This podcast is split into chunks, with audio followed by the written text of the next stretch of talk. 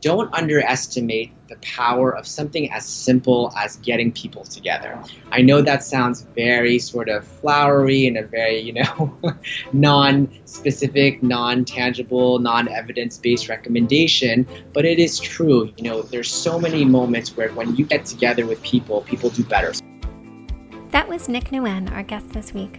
Dr. Nguyen is a practicing family physician and the Director of Physician Experience and Provider Development at Beth Israel Deaconess Healthcare. He has created a model for clinician community building, which was highlighted and published in New England Journal Catalyst, and he joins us today to talk about that initiative. I'm Audrey Provenzano, and this is Review of Systems from the Harvard Center for Primary Care. Check our website, primarycare.hms.harvard.edu, and click on ROS Podcast along the top to subscribe or find more information about our show. You can find a bio of our guest, Dr. Nguyen, and a link to his New England Journal Catalyst there as well. Thanks for listening. Nick, thank you so much for coming on the show. You know, it's a pleasure to be here. Thank you for having me. I'm really excited. So, we're going to talk a little bit about some programming that you developed with some colleagues to help combat burnout and isolation in your workplace at Beth Israel Deaconess in Boston. Burnout is a really loaded and I think sometimes imprecise term. So, why don't we start with you telling us a little bit about what you mean by burnout? How did you define it? Burnout has been a term that has been used quite broadly throughout you know all industries but especially healthcare over the last few years where it's uh, gotten a lot of attention about what it means what the effects are on both our um, uh, care team members, our workforce, our physicians, and also indirectly to our patients and their families. Um, so there's multiple ways to think about burnout, but the first thing to say about it is that it probably means something different to many people, many doctors, and many health organizations. So my definition of burnout by no means is a global definition. It's more of what applied to our organization. So, at the very practical and tangible level, what we were trying to find out in terms of burnout, what it meant was related to a question that really used that term for clinicians. It used the term burnout. It asked those clinicians, at the end of the day, I feel burnt out. Um, and however they wanted to interpret that was uh, really up to them. Um, the term burnout for us really relates to many other concepts such as uh, satisfaction and a ability to carry on with the work that you are doing with those two concepts in mind of satisfaction and experience. Um, you know, burnout doesn't necessarily relate to fatigue, although it can. It doesn't necessarily relate to being in bad in a bad mood or in a bad place emotionally, although it can. So for us, you know, the practical term of it was really based on that question. So at the end of the workday, I feel burnt out, and on a more um, on a more uh, institutional organizational level, I think that we relate the term of burnout to um, suboptimal experience and suboptimal satisfaction. Hmm. Another goal of the programming that you developed was to reduce workplace loneliness among physicians and other providers. And, you know, as you said, there's been this kind of burgeoning literature over the last couple of years and attention paid to burnout in the workplace, but there hasn't been a lot about loneliness. But I think it's a really important factor, and it's it's kind of strange. It's a strange thing because, you know, I frequently feel lonely at work, but I'm surrounded by people all the time and really wonderful people. You know, my, my colleagues are, are fantastic. I really enjoy working with them, but sometimes I feel all alone in bearing this responsibility for my panel of patients. It's, you know, impossible to keep track of the minutiae, tracking thyroid nodules and lung nodules and pap smears, and then, you know, the day to day difficulties in managing chronic disease, plus all the paperwork you know, and I think of all of that mostly as technical work. It's not what helps me feel connected to my patients and my colleagues or what, you know, motivates me to come to work every day. What motivates me to come to work every day is, you know, having that relationship with my patients and enjoying seeing them in the clinic or having a good conversation with them on the phone. So, yeah, you're, you're exactly right on that point. You know, I think that the anecdote you just spoke of in terms of tracking thyroid and lung nodules and colonoscopies and pap smears and all these different competing demands, it often drives us to work in silos. So you may be surrounded by, you know, multiple physicians, your medical assistant, your nurse, your front desk team, your manager, you know, all these different entities, including patients and families. But at the end of the day, because the nature of the work is so demanding and pulls you in so many different directions, it tends to be quite isolating. And like I said, really drive us to work in silos. Hmm. And so, you know, the, the idea of, of, addressing loneliness really came out of our concept and your very pointed question of what does burnout mean to us? And more importantly, what can we do about it, right? So there's so much literature about burnout being out there, um, but there's little literature about what we can do about it in terms of some real action items. And so one of the action items we looked at was, well, you know, isolation, working in silos, feeling lonely, that seems to relate to the experience and the satisfaction of being a healthcare worker. Can we address this issue of loneliness or isolation and see if it has some effect on burnout and the experience and satisfaction that are related to it. Hmm. Um, and as we've you know seen and as you've lived and, you know the, the anecdote that you just told um, is that it's really easy in healthcare to drive ourselves into isolation just out of um, the nature of the work itself. So how do we pull ourselves out of that intentionally and build community, cohesion, connection? However you want to call it, to really rediscover that connection with you know your colleagues that re-energizes you to do the work that we that you know set out to do when you first started, um, to reduce that loneliness, to reduce that isolation, and therefore affect the, the burnout. Hmm. When you undertook this work, you started with a survey of providers in your organization. So, what did you ask, and, and what did you find out? Yeah. So, you know, the project that we did, which is, you know, what we wrote about in the article, was really based out of a group of family medicine physicians. You know, there were 40 family physicians in our organization, but they were really spread out geographically. So, so talk about already a setup for being isolated. They're not even in the same geographic place, right? And then beyond that, even in the places where there were groups of two, three, four, five family physicians, even they had some sense of isolation and loneliness. And so the questions that we asked them in the survey were questions relating to burnout, like that first question I talked about. At the end of the day, uh, I feel burnt out, you know, agree or disagree. And that's really based on a Press Ganey question, uh, a benchmark Press Ganey question on burnout. Um, and then we peppered the survey with other questions relating to community and collegiality. So we asked, do you feel like there is a strong sense of community for family medicine physicians here at BIDHC? Do you feel like you're connected to your colleagues and have some sense of collegiality? So we're really driving at, yes, assessing burnout, but also assessing if they felt there was a sense of community and collegiality. And finally, in the survey, we also asked um, in a sort of indirect way, you know, what their intention was in terms of the future, their future career. We posed to them a statement um, that went something like this, which is, I intend to be a physician at BIDHC for the next five years. Hmm. And at the beginning of the survey, I believe only about 20% or 22% of the physicians surveyed could answer that in an affirmative way that said, I agree 22% would say, I agree, I will be a physician here at BIDHC for the next five years, which hmm. is ominous when you think about. Yeah. Uh, you know what that looks like as a trajectory. Now there are many, many indirect factors to that, and certainly we did not want our survey to, you know, sort of point to certain data, which is something that happens quite often when you're doing experiential data, right? Um, however, it's something that we want to see if there's a potential, not necessarily correlation, but an association between attrition burnout and isolation or lack of community. Mm. I wanted to add there was um, this kind of mind boggling figure that you guys cited in your article describing this work. If, in fact, there was that much turnover in an organization, it would cost about $2.6 million to replace those providers. So, and that's a conservative, actually, estimate, to be honest. Yeah. Um, it's usually going to be more than that. You know, when you think about um, when primary care or family physicians leave an organization, um, we have to factor in the cost of turnover, of bringing, uh, losing a physician, bringing on a new physician, uh, you know, and all the indirect and direct costs that are associated with that. And that's not even talking about the ripples and repercussions to the families, the patients that are losing their continuity of care, the disruption to the care team, the extra stress that's um, sort of posed onto the remaining care team members that stay at the site or practice where they were at. So, you know, uh, I think that, um, you know, this was something very, very, I would say, poignant to us, you know, and, and something that uh, was worth investing time, effort, energy, and also dollars to, uh, just to make sure that we were able to avoid those, those direct and indirect costs and consequences of physician attrition. Yeah. So I'm going to play devil's advocate for a few minutes and articulate something that I think probably many listeners are rolling their eyes and thinking.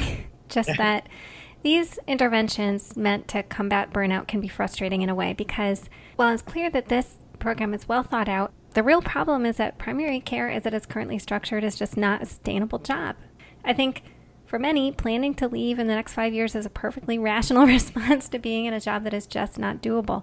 You know, we have all this evidence from Chris Sinsky and other investigators that for every hour we spend with patients, we have two hours of desk work. A lot of that is onerous, and we've talked about before, really doesn't require clinical judgment and does not build relationships with patients. It's just technical, kind of mind numbing work. And until that dynamic changes, until payment changes so that productivity requirements are not so high, or until primary care is given significantly more support through, you know, ACO type structures or more administrative support, these kinds of programs will just be little nibbles around the edges and aren't going to address the underlying problem.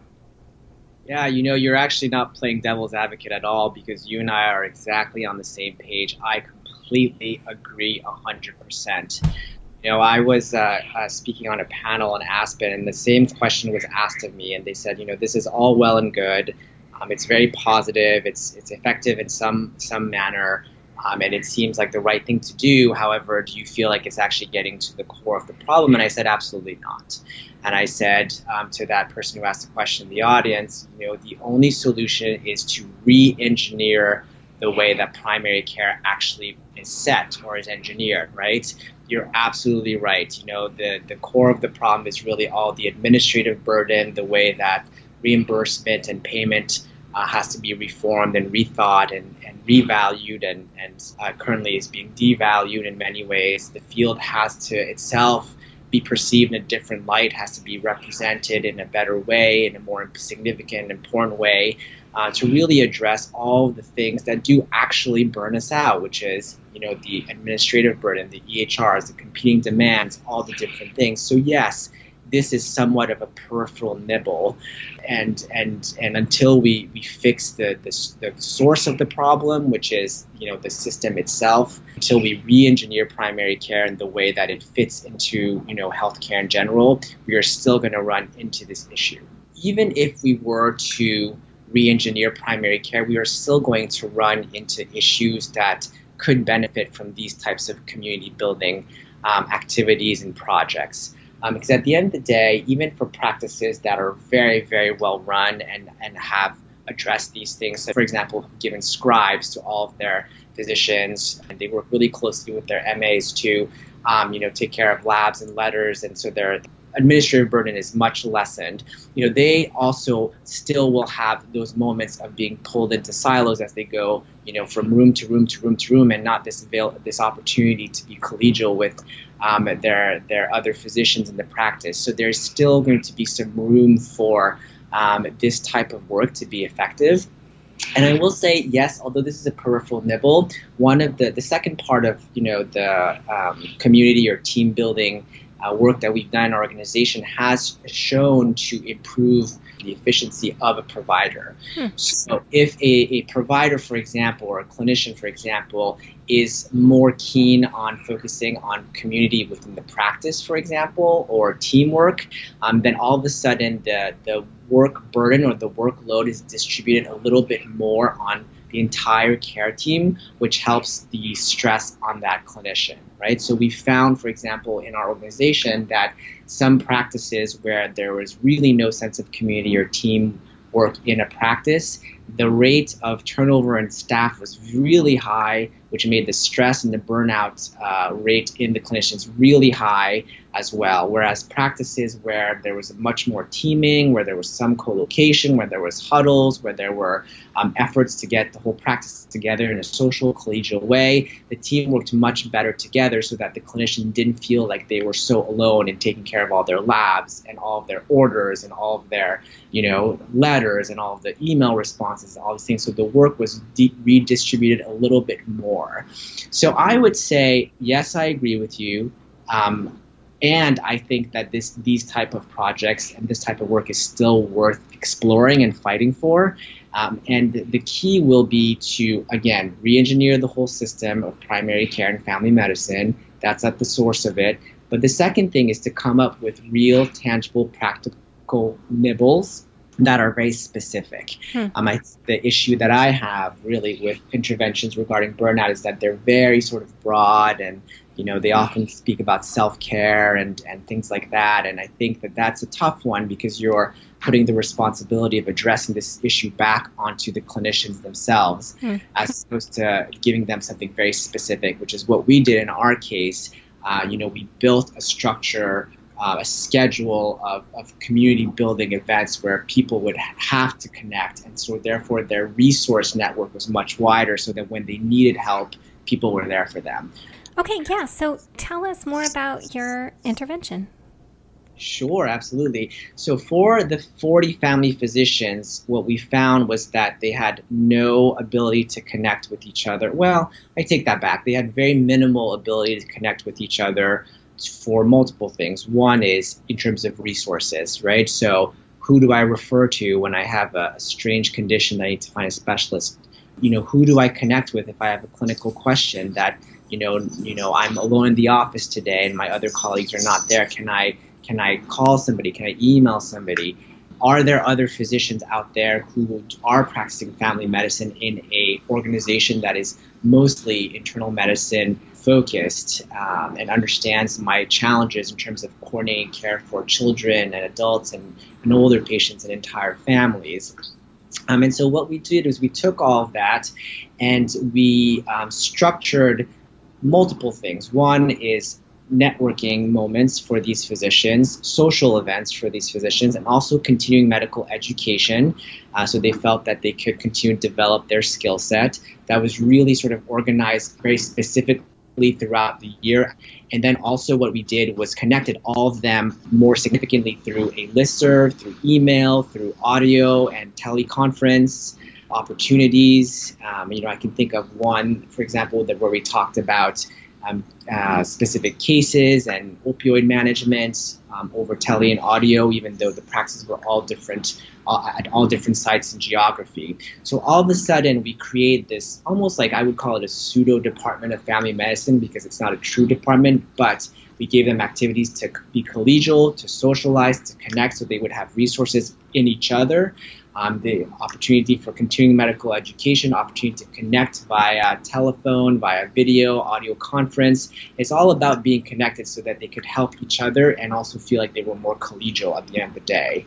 Um, so those were so those were the very real interventions that we did, and, and because of the value that we've seen in it, this is something that's continued throughout the year and, and has gotten even more and more attention and more and more engagement. So, for example, we organized a family medicine retreat every year now for the organization, and it's an opportunity for them to connect with each other, to have professional development opportunities, and also to have some uh, continuing medical education uh, opportunities. And that first year that we did that, about 50% of the clinicians attended, and now we have about 80 plus percent of the family physicians um, hmm. attend.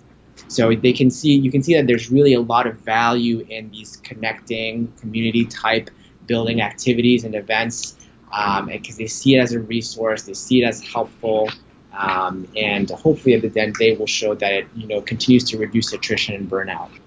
One of the things that you wrote about in your New England Journal Catalyst article was about the importance of vulnerability and you know utilizing one exercise called the failure bow. Can you talk about that? You know, what is that and why is being vulnerable important? And how does that build community? Sure, absolutely. So the failure bow is a little bit of a separate sort of concept than the community building events for the family medicine folks that are part of the article. You know, I'm a family doctor. I I take care of uh, physician experience or clinician experience for the organization, but I'm also a, a, site medical director. And so it really came out of trying to figure out a way to have our practice meetings be not only useful in terms of talking about workflow issues, population health measures, but also finding activities that would increase the um, safety and collegiality within the practice. What I noticed when I was shadowing our entire practice one day is that often when mistakes are happening, the stress level is very high. And without overtly blaming people, there's a sense of criticism and a sense of, of concern of retaliation or a sense of I can't make a mistake or else, you know, people will be upset with me. Mm-hmm. And so that just breeds a negative environment, a lack of collegiality, and also um, probably you know pushes people to make even more mistakes because all of a sudden they don't feel like they can be human and they don't feel like they can talk about it and they also don't feel like they're allowed to ask questions right? Which is the worst worst case scenario uh, when they don't know how to manage something. And so the failure bow was a concept that i heard um, one of the speakers at the at one of the um, Schwartz dinners, Schwartz rounds dinners. So I have to sort of take a step back and sort of correct a, a slight confusing sentence in the article. The failure bow was not from Schwartz rounds, but it's a concept that I heard of from a speaker that was speaking at one of these uh, Kenneth Schwartz uh, round dinners that happens, I believe, annually. And it is a concept where every care team member, you know, at the end of a at the end of like rounding at the hospital or having a practice meeting or a huddle, um, stands up in a circle and um, says something that they have failed at. And they take a bow, which is why it's a failure bow, and everyone acknowledges them, claps for them, and really sort of, in a way, forgives them for that mistake or that error. And it really encourages people to be, like you said, vulnerable, but also feel like they are in a safe space where they are not only allowed to be human, um, but that they are also allowed to, you know, lean on their colleagues and and ask questions and look for help. Um, you know, the opposite argument would be to say, well, why don't you do a celebration bow or something like that? And, and that's fine too, you know. And I'm, I think that that's a great thing too. I think the failure bow for us has worked really well in bringing our team closer together um, and allowing them to really allow each individual member to lean on each other and to look for help when we need to, which is the most important thing. Because the last thing we want is for someone to be so scared and not feel safe in their environment that they will just continue the work without asking for help when they might continue to make mistakes. Hmm. You looked at your turnover data and found that frequent team meetings were correlated with higher retention uh, in your organization yep. Yep. after this intervention. Tell us more about that. Right. So the intervention was in my practice specifically. Not all practices did that. Different practices had different ways of building collegiality within the within their practice. Got it. What we found was that practices that had more of this culture of teaming or a team-based approach did better in terms of staff retention, right? Which uh, lends itself to a better uh, continuity of care experience for patients and families. And again, I, I, don't think that our message was to be prescriptive about you have to have more meetings because I don't think that's the that's probably one of the last things people want to hear. However, mm. it's the concept of having a more team-based culture, both professionally, clinically, socially, the whole bit. That we found uh, was much healthier in our organization than when we didn't. And sometimes that means, yes, having more team meetings to get the fire going. Right. Uh, but that doesn't, you know, one size does not fit all for sure. So, what advice might you have for listeners who want to start a similar community building effort in their clinic or network of clinics? Yeah, absolutely. I would say uh, a few things. Number one is get to know who's in your organization, right? Get to actually know your physicians, your nurses, your medical assistants. Um, you know, get to know what matters to them and get to know what their story is, uh, and and really show them that you're willing to to meet them face to face and have that human contact.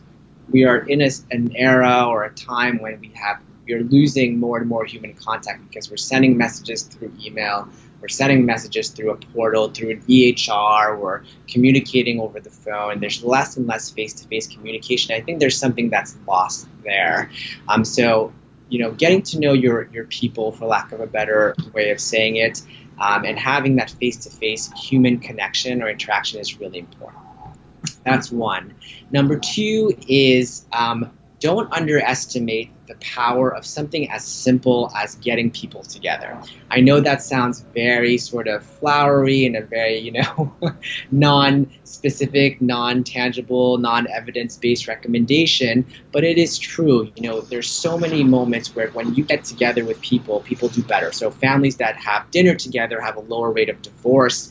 Um, wolves who stay in packs will survive mange much better. beehive, beehive colonies that, you know, sort of have stronger communication pathways between each other will will have a higher rate of gathering, you know, pollen. So there's so much biological data that says that when you get people together and keep them together in an intentional way, the results are positive. And so what we've seen in our organization is that when you, you know, allow people to be communal, social, um, sorry, not communal, but have community, be social, uh, be connected, you know, have uh, opportunities to train together, develop together, get continuing medical education together, be connected in, in, as many possible ways as possible. They are happier individuals, they are more satisfied, they have more intention of staying in an organization.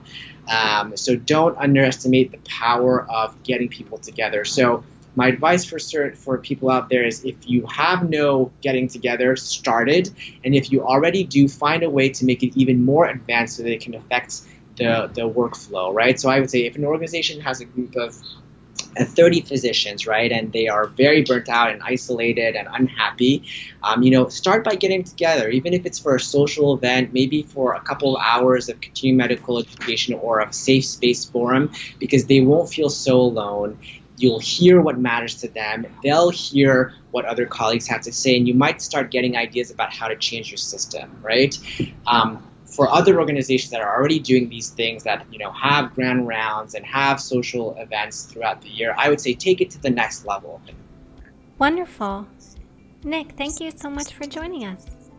Yeah, absolutely. It was a pleasure. It was an honor to join your podcast. And, uh, you know, to any listeners out there, if you have any questions or if I can help in any way, or if, or if you want to call me and, and sort of challenge me on this, I'm to, to grow with everyone and discover more and learn more. So I think that we have a lot of work to do in the burnout space uh, for primary care and, and, and all, all, all healthcare fields. And I think that we, we need to continue to share ideas, and platforms like yours are a great way to do it. So thank you very much. Wonderful. You've been listening to Review Systems, a podcast featuring conversations about the changing healthcare landscape from the Harvard Center for Primary Care. I'm Audrey Provenzano. Check our website, primarycare.hms.harvard.edu, and click on ROS Podcast along the top to find more information about the show, links to subscribe, and an archive of the previous shows. You can also find links to information about our guest, Dr. Nguyen, and a link to his article. If you enjoy the show, please rate, review, and subscribe and share us with your friends and colleagues. Helps others find the show. We'd love to hear from you, so you can tweet us at ROS Podcast or at HMS Primary Care. You can tweet at me at Audrey MDMPH, or you can email me at contact at rospod.org. Thanks for listening.